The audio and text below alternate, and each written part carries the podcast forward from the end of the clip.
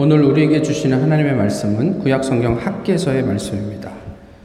구약성경 학계 1장 1절부터 2장 23절까지의 말씀입니다. 이제 하나님의 말씀을 봉독하겠습니다. 다리오 왕 제2년 여섯째 달 곧 그 달 초하루에 여호와의 말씀이 선지자 학계로 말미암아 스알디엘의 아들 유다 총독 수룹바벨과 여호사닥의 아들 대제사장 여호수아에게 임하니라 이르시되 만군의 여호와가 이같이 말하여 이르노라. 이 백성이 말하기를 여호와의 전을 건축할 시기가 이르지 아니하였다 하느니라. 여호와의 말씀이 선지자 학계에게 임하여 이르시되 이 성전이 황폐하였거늘 너희가 이때에 편, 판벽한 집에 거주하는 것이 옳으냐? 그러므로 이제 만군의 여호와가 이같이 말하노니 너희는 너희의 행위를 살필지니라 너희가 많이 뿌릴지라도 수확이 적으며 먹을지라도 배부르지 못하며 마실지라도 흡족하지 못하며 입어도 따뜻하지 못하며 일꾼이 삭슬 받아도 그것을 구멍 뚫어진 전대에 넣음이 되느니라. 만군의 여호와가 말하노니 너희는 자기의 행위를 살필지니라. 너희는 산에 올라가서 나무를 가져다가 성전을 건축하라. 그리하면 내가 그것으로 말미암아 기뻐하고 또 영광을 얻으리라. 여호와가 말하였느니라. 너희가 많은 것을 팔았으나 도리어 적었고 너희가 그것을 집으로 가져갔으나 내가 불어 버렸느니라. 나 만군의 여호와가 말하노라. 이것이 무슨 까닭이냐? 내 집은 황폐하였으되 너희는 각각 자기의 집을 짓기 위하여 빨랐습니다. 그러므로 너희로 말미암아 하늘은 이슬을 그쳤고 땅은 산물을 그쳤으며 내가 이 땅과 산과 곡물과 새 포도주와 기름과 땅의 모든 소산과 사람과 가축과 손으로 수고하는 모든 일에 한재를 들게 하였느니라. 스알디엘의 아들 스룹바벨과 여호사닥의 아들 대제사장 여호수아와 남은 모든 백성이 그들의 하나님 여호와의 목소리와 선지자 학계의 말을 들었으니 이는 그들이 하나님 여호와께서 그를 보내셨음이라. 백성이 다 여호와를 경외하며 그때에 여호와의 사자 학계가 여호와의 위임을 받아 백성에게 말하여 이르되 여호와가 말하노니 내가 너희와 함께 하노라 하니라 여호와께서 스알디엘의 아들 유다 총독 스룹바벨의 마음과 여호사닥의 아들 대제사장 여호수아의 마음과 남은 모든 백성의 마음을 감동시키심에 그들이 와서 만군의 여호와 그들의 하나님의 전 공사를 하였으니 그때는 다리오 왕 제2년 여섯째 달 24일이었더라. 일곱째 달 곧 그달 아, 21일에 여호와의 말씀이 선지자 학계에게 임하니라 이르시되 너는 스알디엘의 아들 유다 총독 수룩바벨과 여호사닥의 아들 대제사장 여호수아와 남은 백성에게 말하여 이르라. 너희 가운데에 남아있는 자 중에서 이 성전의 이전 영광을 본 자가 누구냐? 이제 이것이 너희에게 어떻게 보이느냐? 이것이 너희 눈에 보잘것 없지 아니하냐? 그러나 여호와가 이르노라. 수룩바벨아 스스로 굳세게 할지어다. 여호사닥의 아들 대제사장 여호수아야 스스로 굳세게 할지어다. 여호와의 말이니라. 이 땅의 모든 백성아 스스로 굳세게 하여 일할지어다. 내가 너희와 함께 하노라. 만군의 여호와의 말이니라. 너희가 애굽에서 나올 때에 내가 너희와 언약한 말과 나의 영이 계속하여 너희 가운데 머물러 있나니 너희는 두려워하지 말지어다. 만군의 여호와가 이같이 말하노라. 조금 있으면 내가 하늘과 땅과 바다와 육지를 진동시킬 것이요 모든 또한 모든 나라를 진동시킬 것이며 모든 나라의 보배가 이르리니 내가 이 성전의 영광이 충만하게 하리라. 만군의 여호와의 말이니라. 은도 내 것이요 금도 내 것이니라. 만군의 여호와의 말이니라. 이 성전의 나중 영광이 이전 영광보다 크리라. 만군의 여호와의 말이니라. 내가 이곳에 평강을 주리라. 만군의 여호와의 말이니라. 다리오 왕 제2년 아홉째 달 24일에 여호와의 말씀이 선지자 학계에게 임하니라 이르시되 만군의 여호와가 말하노니 너는 제사장에게 율법에 대하여 물어 이르기를 사람이 옷자락에 거룩한 고기를 쌌는데 그 옷자락이 만일 떡에나 국에나 포도주에나 기름에나 다른 음식물에 닿았으면 그것이 성물이 되겠느냐 하라. 학계가 물음에 제사장들이 대답하여 이르되 아니니라 하는지라. 학계가 이르되 시체를 만져서 부정하여진 자가 만일 그것들 가운데 하나를 만지면 그것이 부정하겠느냐 하니 제사장들이 대답하여 이르되 부정하리라 하더라 이에 학계가 대답하여 이르되 여호와의 말씀에 내 앞에서 이 백성이 그러하고 이 나라가 그러하고 그들의 손의 모든 일도 그러하고 그들이 거기에서 드리는 것도 부정하니라. 이제 원하건대 너희는 오늘부터 이 이전 곧 여호와의 전에 돌이 돌 위에 놓이지 아니하였던 때를 기억하라. 그때에는 20고루 곡식 더미에 이른즉 10고루 뿐이었고 포도즙 틀에 50고루를 기르러 이른즉 20고루 뿐이었었느니라. 만군의 여호와가 말하노라 내가 너희 손, 손으로 지은 모든 일에 곡식을 마르게 하는 재앙과 깐부기 재앙과 우박으로 쳤으나 너희가 내게로 돌이키지 아니하였느니라. 너희는 오늘 이 전을 기억하라. 아홉째 달 24일 곧 여호와의 성전 지대를 쌓던 날부터 기억하여 보라.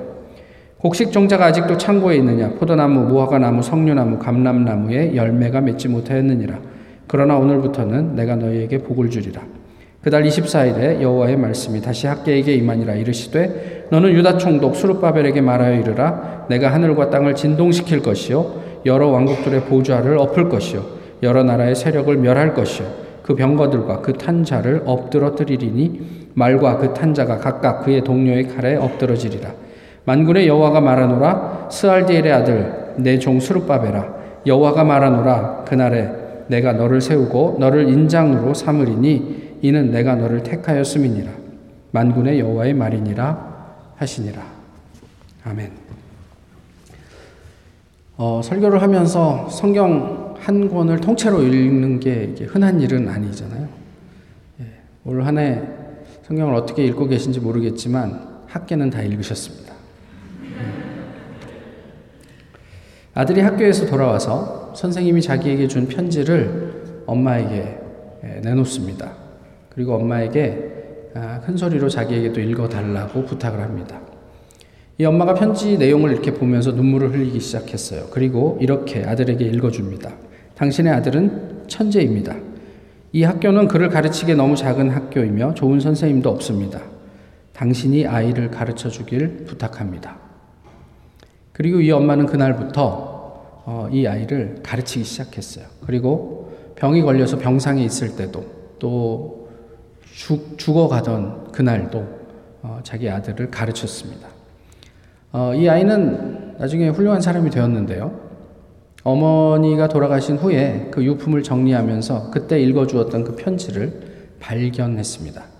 그리고 그 편지를 열어서 읽어봤더니 이런 내용이 써 있었습니다. 당신의 아들은 전응아입니다. 우리 학교는 더 이상 이 아이를 받아줄 수 없습니다. 아이에게 퇴학 처분을 내립니다.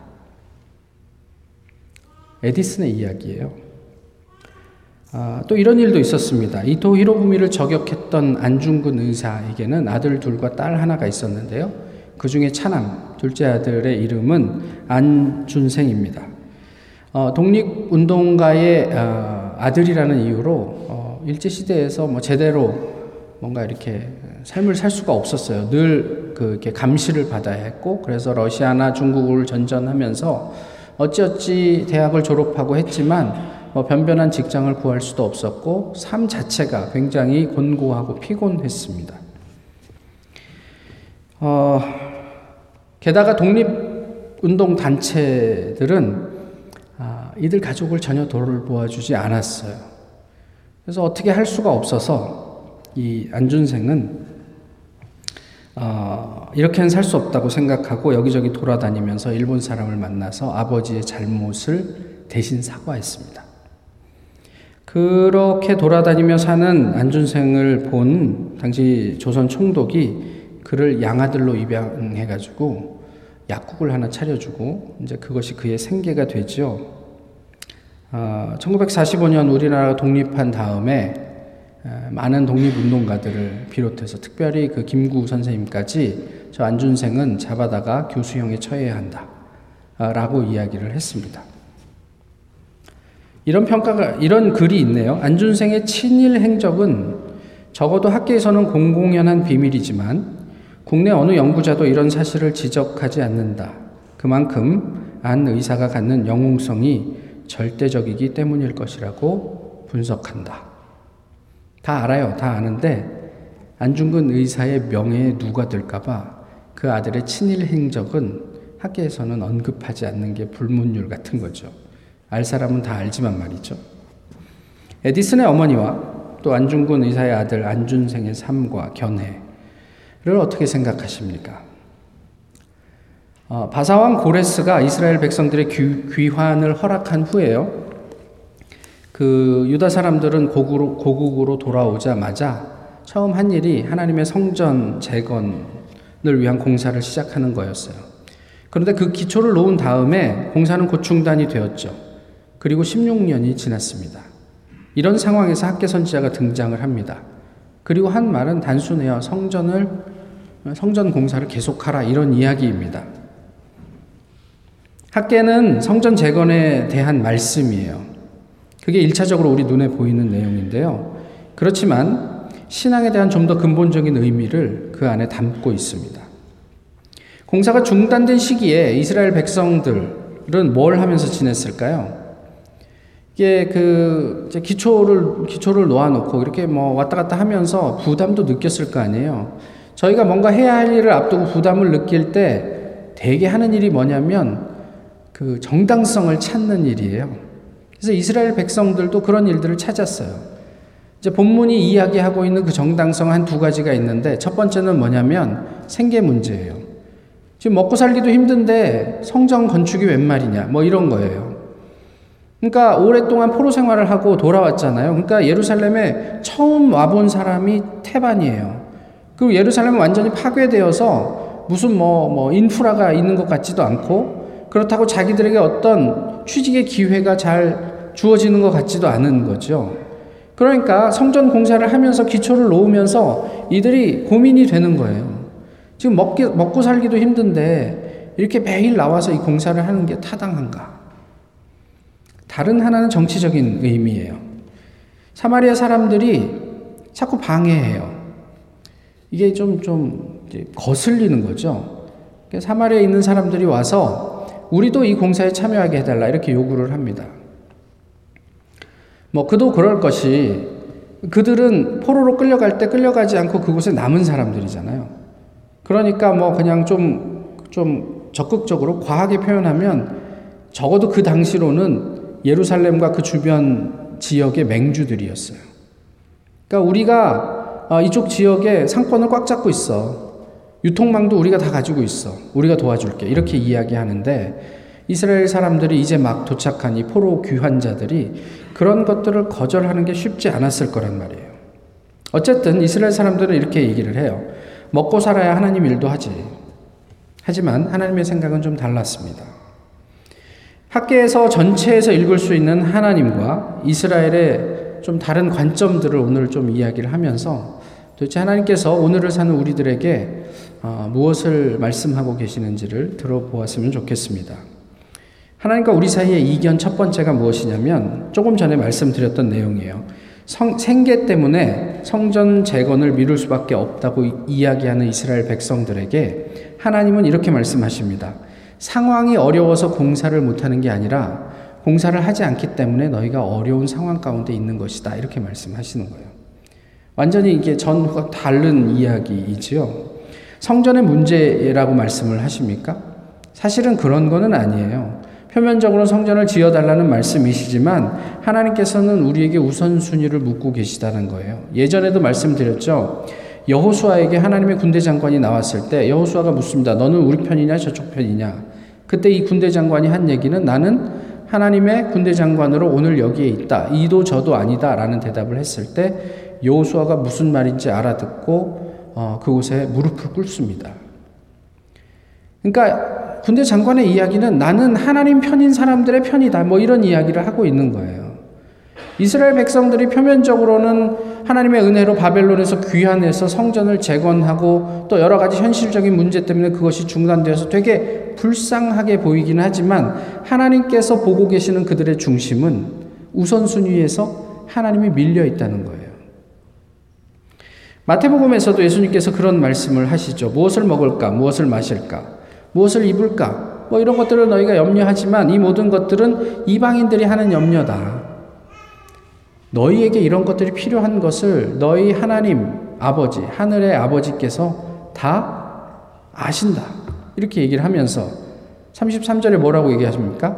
너희는 먼저 그의 나라와 그의 의를 구하라. 그리하면 이 모든 것을 먹을 거, 마실 거, 입을 거, 살 수 있는 모든 것을 하나님께서 너희에게 더하여 주실 것이다. 이렇게 말씀하고 있잖아요. 이거는 구약을 신학을 막론하고 관통하면서 하나님께서 우리에게 하시는 언약이고 약속인데 사실 우리는 잘 믿을 수가 없어요. 이스라엘 백성들에게도 마찬가지입니다. 이제 당장 내일부터 다시 성전 재건을 시작한다? 그러면 그들의 삶이 좀 나아질까요? 전혀 그럴 기미는 없습니다. 언제까지? 하나님 그런 이야기들을 잘 안 하세요. 그러나 내가 너희를 책임질게 이런 말만 하시는 거예요.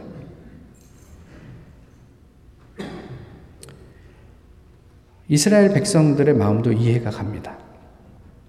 두 번째 이견은 이것입니다. 학계의 활동으로 소위 수룹바벨 성전이 이제 모습을 갖춰가요. 성전은 어, 세번 지어졌습니다. 첫 번째는 솔로몬이 지은 솔로몬 성전이라고 그러고요. 그거는 이제, 다 없어졌죠. 그래서 이제 이 사람들이 귀환해서 스룹바벨을 중심으로 해서 성전을 재건했을 때 그걸 스룹바벨 성전이라고 그러고 그것도 이제 다 무너지고 나중에 헤롯이 성전을 뭐 진짜 뭐 엄청나게 짓습니다. 예수님 시대에 보았던 성전은 헤롯 성전인데 아, 이렇게 세 번 있다가 어, 예루살렘이 망할 때 이제 헤롯 성전마저 다 없어지게 된 거죠. 이 수룹바벨 성전이 이제 제 모양을 갖춰 가고 있을 때 문제가 생겼어요. 무슨 문제가 생겼냐면 너무 초라해요. 예. 그러니까 저희는 저희가 가진 교회는 없지만 저희가 마음을 모아서 우리 교회 건축합시다. 뭐 그럴 마음은 눈꽃만큼도 없습니다. 분명히 말씀을 드리지만 그런데 어쨌든 가정을 해보면 교회를 지읍시다. 뭐 이렇게 이야기를 했는데 다 짓고 난데 보니까 초가집이야. 그럼 뭐 교, 사람도 그 초가집 안에 들어갈 만한 게 한 30명 들어가면 초가집 터질 것 같아. 뭐 이럴 때 무슨 얘기를 하겠어요? 뭐 이거 하려고 돈 썼냐? 뭐 이런 얘기 할 거 아니에요. 성전을 지었는데 어떤 그런 어떤 기대감을 갖고 성전이 완공돼 가는데 너무 초라해요. 하나님께서 말씀하시잖아요. 너희가 이전 성전을 보았던 사람이 누가 있냐? 지금 이 성전은 너희 눈에 어떻게 보이느냐? 너무 초라해 보이지 않느냐? 보잘 것 없지 아니하냐? 이렇게 얘기하는데 사실 이 번역보다는 좀 더 실감나는 번역이 있어요. 같은 의미인데 뭐냐면 이것이 없는 것과 같지 아니하냐? 이렇게 하면 더 실감납니다. 솔로몬이 지은 성전에 비하면 수룩바벨 성전은요 없는 것과 같을 만큼 되게 그냥 빈약했어요. 이에 대해서 하나님이 백성들에게 이렇게 얘기하죠. 백성들의 마음이 상한 거거든. 근데 뭐라고 말씀하시냐면 스스로 굳세게 할지어다. 스스로 굳세게 할지어다. 스스로 굳세게 할지어다. 흔들리니까 아니 내가 있는데 뭐 이러면서 하나님께서 말씀 이렇게 세 번을 말씀하세요. 4절에서 3절 4절에서 보이는 것에 실망하지 말고 환경에 주눅들지 말고 하나님의 명령대로 성전 재건을 마무리하라. 다시 시작하라. 이런 말씀을 계속 하고 계신 거예요. 그러면서 무슨 이야기를 주세요? 내가 너희와 함께 하노라. 애굽에서의 언약과 그 성령이 지금 이 심란한 상황 가운데도 여전히 역사하고 있음을 하나님께서 다시 한번 확인해 주고 계세요. 우리 눈에는 당장 변화된 게 없어요. 그런데 하나님께서는 그 언약 여전히 유효하고 그때 역사했던 알잖아. 첫 번째 아들을 다 애굽 사람들의 아들을 죽이고 너희를 어떻게 애굽에서 구해냈는지 그 역사를 알잖아. 그때 역사했던 성령이 지금도 너희 가운데 역사하고 계셔. 애굽에서의 마지막 날, 그날 저녁에 이스라엘 백성들은 무슨 일이 있을지 아무도 알지 못했습니다. 우리 아이들만 빼고 애국 사람들의 모든 장, 장자들이 가축들의 첫째까지 다 죽을 것이라고는 아무도 상상하지 못했을 거예요. 오늘 지금 예루살렘에 모여 있는 이 귀환자들에게 하나님께서 그렇게 말씀을 하고 계신 거예요. 저희는요, 통상 눈에 보이는 것을 영광으로 이야기를 합니다. 어, 하나님은요, 비록 없는 것과 마찬가지인 성전이지만 화려한 솔로몬 때의 그 영광보다 이 수룹바벨 성전의 영광이 훨씬 클 것이다. 이렇게 말씀하고 계세요. 하나님의 약속은 이 이스라엘 백성들이 짓고 있는 이 성전을 통해 하나님께서 우리에게 주시는 약속은요, 영광과 평강이에요. 이전의 나중 영광이 예, 이전 영광보다 크리라. 만군의 여호와의 말이니라. 내가 이곳에 평강을 주리라. 만군의 여호와의 말이니라. 이게 하나님의 약속이에요. 하지만 우리는 우리 손에 줄 수 있는 영광이라고 말하기도 부끄러운 화려함, 또 평안이라고 말할 수 없는 편안함이 더 필요한 것 같아요. 이러한 사람의 본성, 누구나 그렇죠. 극복해낼 수 있을까 싶은 거예요. 은도 내 것이요 금도 내 것이니라 만군의 여호와의 말이니라. 이 온 세상이 하나님에게 속해 있다는 그 사실을 우린 인정할 수 있을까요? 지금 당장 내 손에 쥐어지지 않더라도 말이에요. 만약에 그것이 가능하다면 우린 좀더 자유로워질 수 있을 텐데 여전히 우리는 무언가에 어태치돼서 그것 때문에 울고 웃고 일희일비하며 살고 있지 않느냐. 하나님께서 말씀하시는 것. 내가 너희와 함께 하노라. 세 번째 이견은 이것입니다. 거룩과 부정에 대한 이야기예요. 2장 10절 이하에 나와 있는 내용인데, 어, 율법의 내용은 이렇습니다. 성물, 그러니까 하나님께 제사를 드리고 나온 그, 그, 그, 재물은 거룩합니다. 그래서 그것을 포장지로 싸면 그 포장지도 거룩해집니다. 그런데 만약에 이 포장지를 어떤 다른 사람이 만졌을 때 그 사람이 거룩해지겠느냐? 제사장들이 뭐라고 얘기하죠? 예, 듣긴 들었지만 잘 기억이 나지 않으시잖아요. 시간이 한 10분 이상 지났기 때문에 거룩해지지 않는다고 얘기해요. 근데 반대로 사체를 만지면 부정해져요. 제가 사체를 만지고 부정한 몸으로 다른 사람과 악수하면 그 사람이 어떻게 되죠? 부정해져요. 그럼 제가 부정한 몸으로 만지는 모든 것들이 다 부정해진다고 이야기를 해요. 신명기에서 보시면 그 부정함을 깨끗하게 하는 어떤 또 그런 절차들이 나와 있지 않습니까? 근데 이 거룩함과 부정함이 좀 달라요. 거룩함은 이 전도되지 않아요. 근데 부정함은 그냥 만지는 대로 다 족속, 족족 다 부정해진다는 얘기예요. 제사장들이 아주 잘 알고 있습니다. 잘 대답합니다. 근데 여기에는 이스라 에스라서에서 우리가 읽을 수 있는 현실적인 배경이 있는데 그게 뭐냐면 아까 처음에 말씀드린 사마리아와 관련된 내용들이에요. 그러니까 사마리아 사람들이 이스라엘 성전 공사하는데 참여시켜 달라고 요구하잖아요. 근데 이것 때문에 이스라엘이 고민이 되는 거예요. 왜냐하면 아까 말씀드린 대로 그곳에서 오랫동안 자리 잡고 모든 것들을 형성해 왔던 사람들이 우리가 도와줄게 하는데 이걸 어떻게 거절하지? 또 실제로 그들의 도움을 받으면 훨씬 더 수월하게 일이 진행될 수도 있을 것 같은데 굉장히 현실적인 문제로 고민을 하게 되는 거예요. 사마리아 사람들은 여기에다가 이런 말을 합니다. 우리도 너희와 같이 너희 하나님을 찾노라. 에스라서의 말씀이에요. 우리도 너희처럼 하나님을 섬기는 사람들이야. 우리를 너무 이상하게 보지 마. 근데 이제 나, 뭐, 그 이후의 이야기이긴 하지만 사마리아 사람들은 그 포로로 끌려가지 않았고 거기에서 이제 자유롭게 이방 사람들과 결혼하고 살던 사람들이잖아요. 그래서 나중에 예수님 시대 때는 사마리아 지역은 유대인들은 통과하지도 않아요. 거기 불결한, 부정한 지역이기 때문에. 그래서 일부러 갈릴리 갈 때 직선으로 가면 금방 가는데 삥 돌아서 가고 하는 일들이. 그래서 개, 돼지보다도 못하게 사마리아 사람들을 여기게 되잖아요. 이것이 그들의 고민이었던 거예요. 그러나 그들은 이렇게 얘기해요. 나도 하나님 믿어. 제사장은 이 율법을 잘 알고 있었습니다.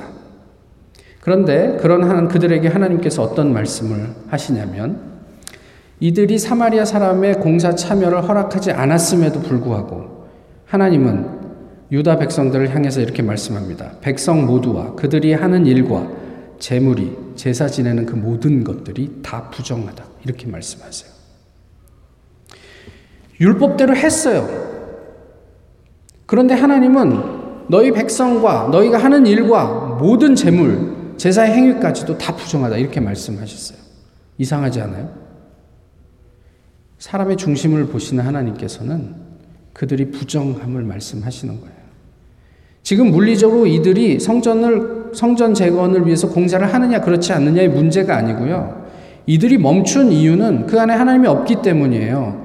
그들이 생계 때문에 그렇습니다라고 하지만 우리가 그런 것들은 감안해 줄 수 있는 문제라고는 하지만 실제로 사람의 중심을 보는 하나님 입장에서는 이들에게 하나님이 없었던 거예요. 이들이 율법을 지키는 것 같아요. 사마리아 사람을 배제하려고 하지만 그들 중심에는 하나님이 없어요. 내가 너희와 함께 하노라. 그 하나님이 없었던 거예요.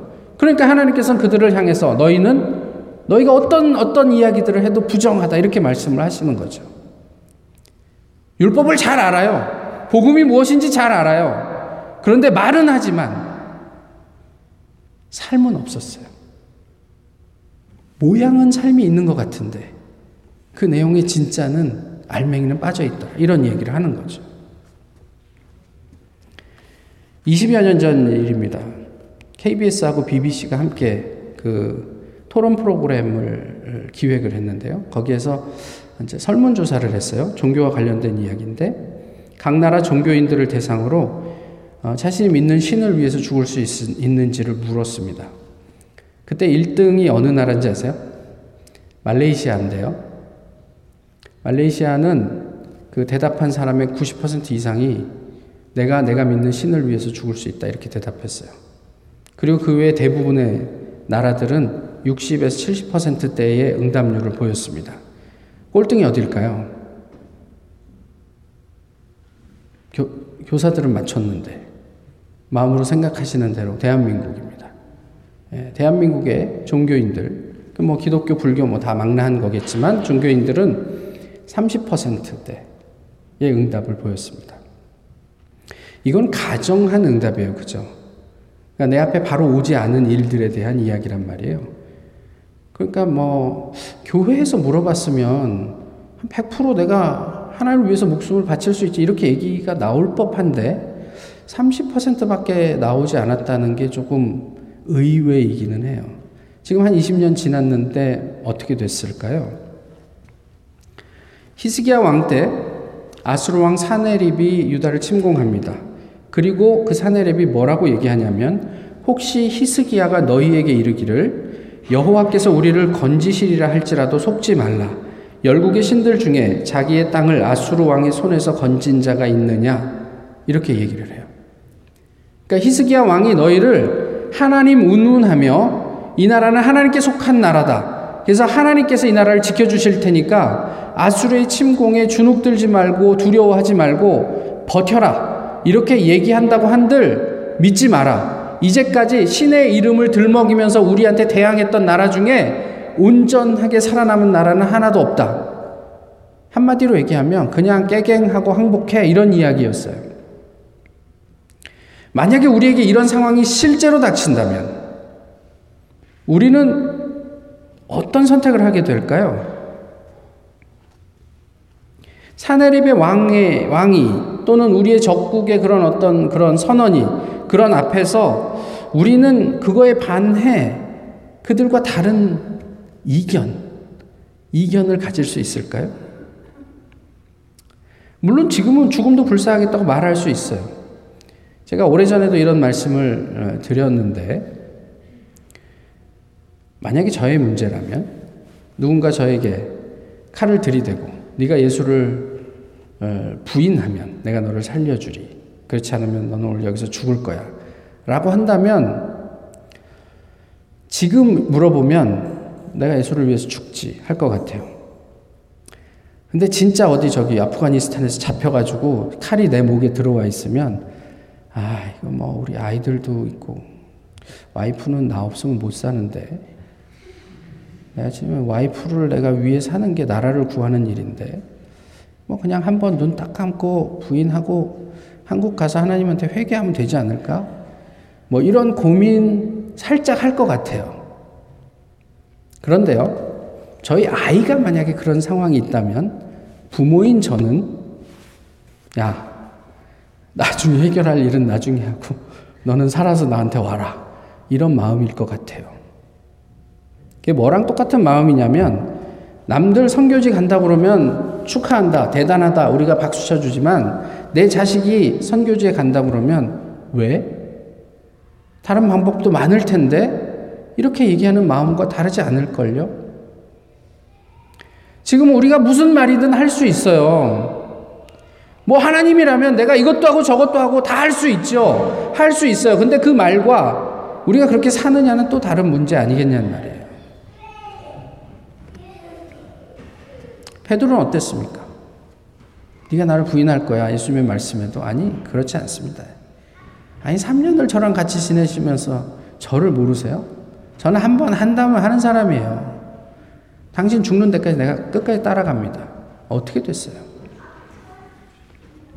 하나님은 학계를 통해서 우리에게 말씀하십니다. 너희는 너희 행위를 살피라.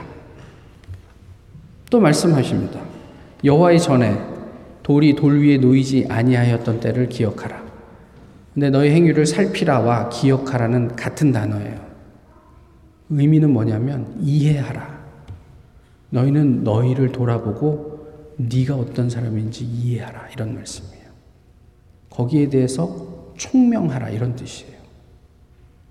하나님께서 너희 과거의 역사 속에 어떻게 일하셨는지를 잘 이해하라. 그 역사에 대해서 총명하라 이런 의미예요.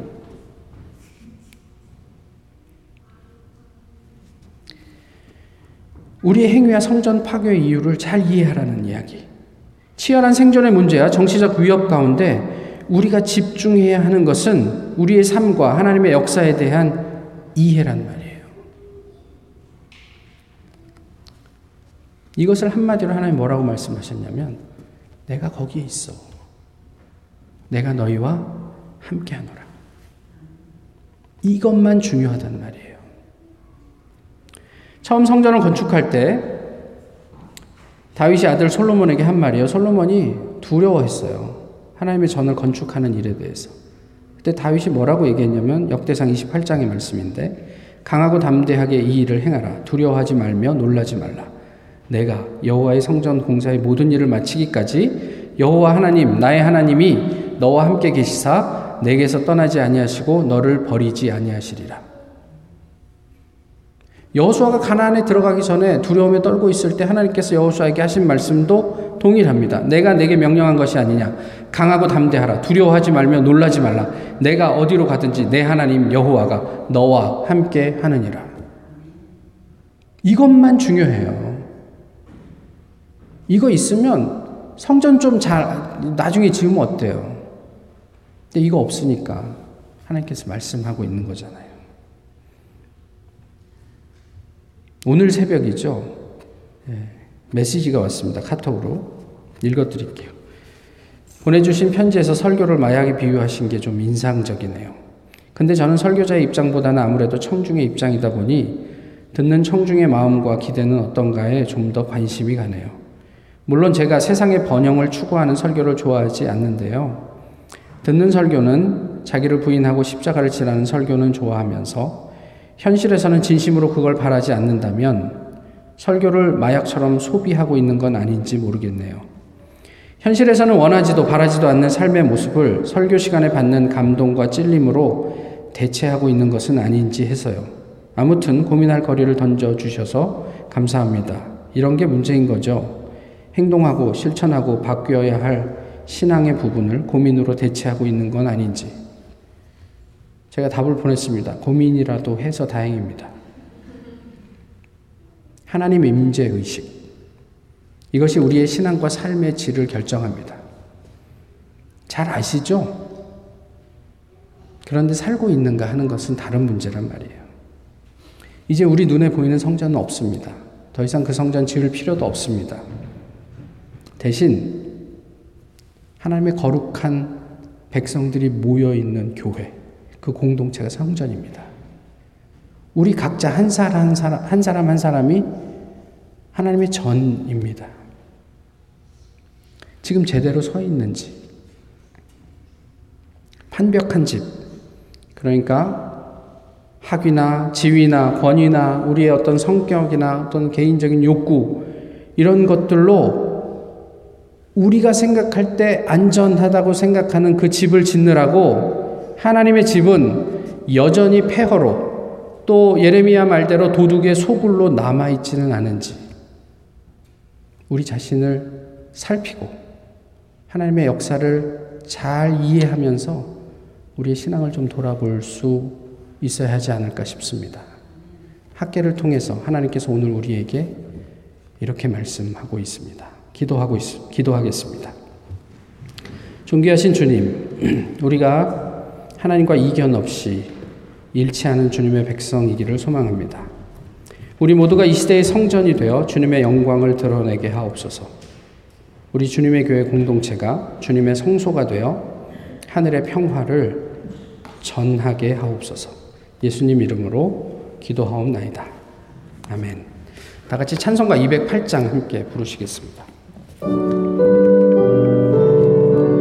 Hey.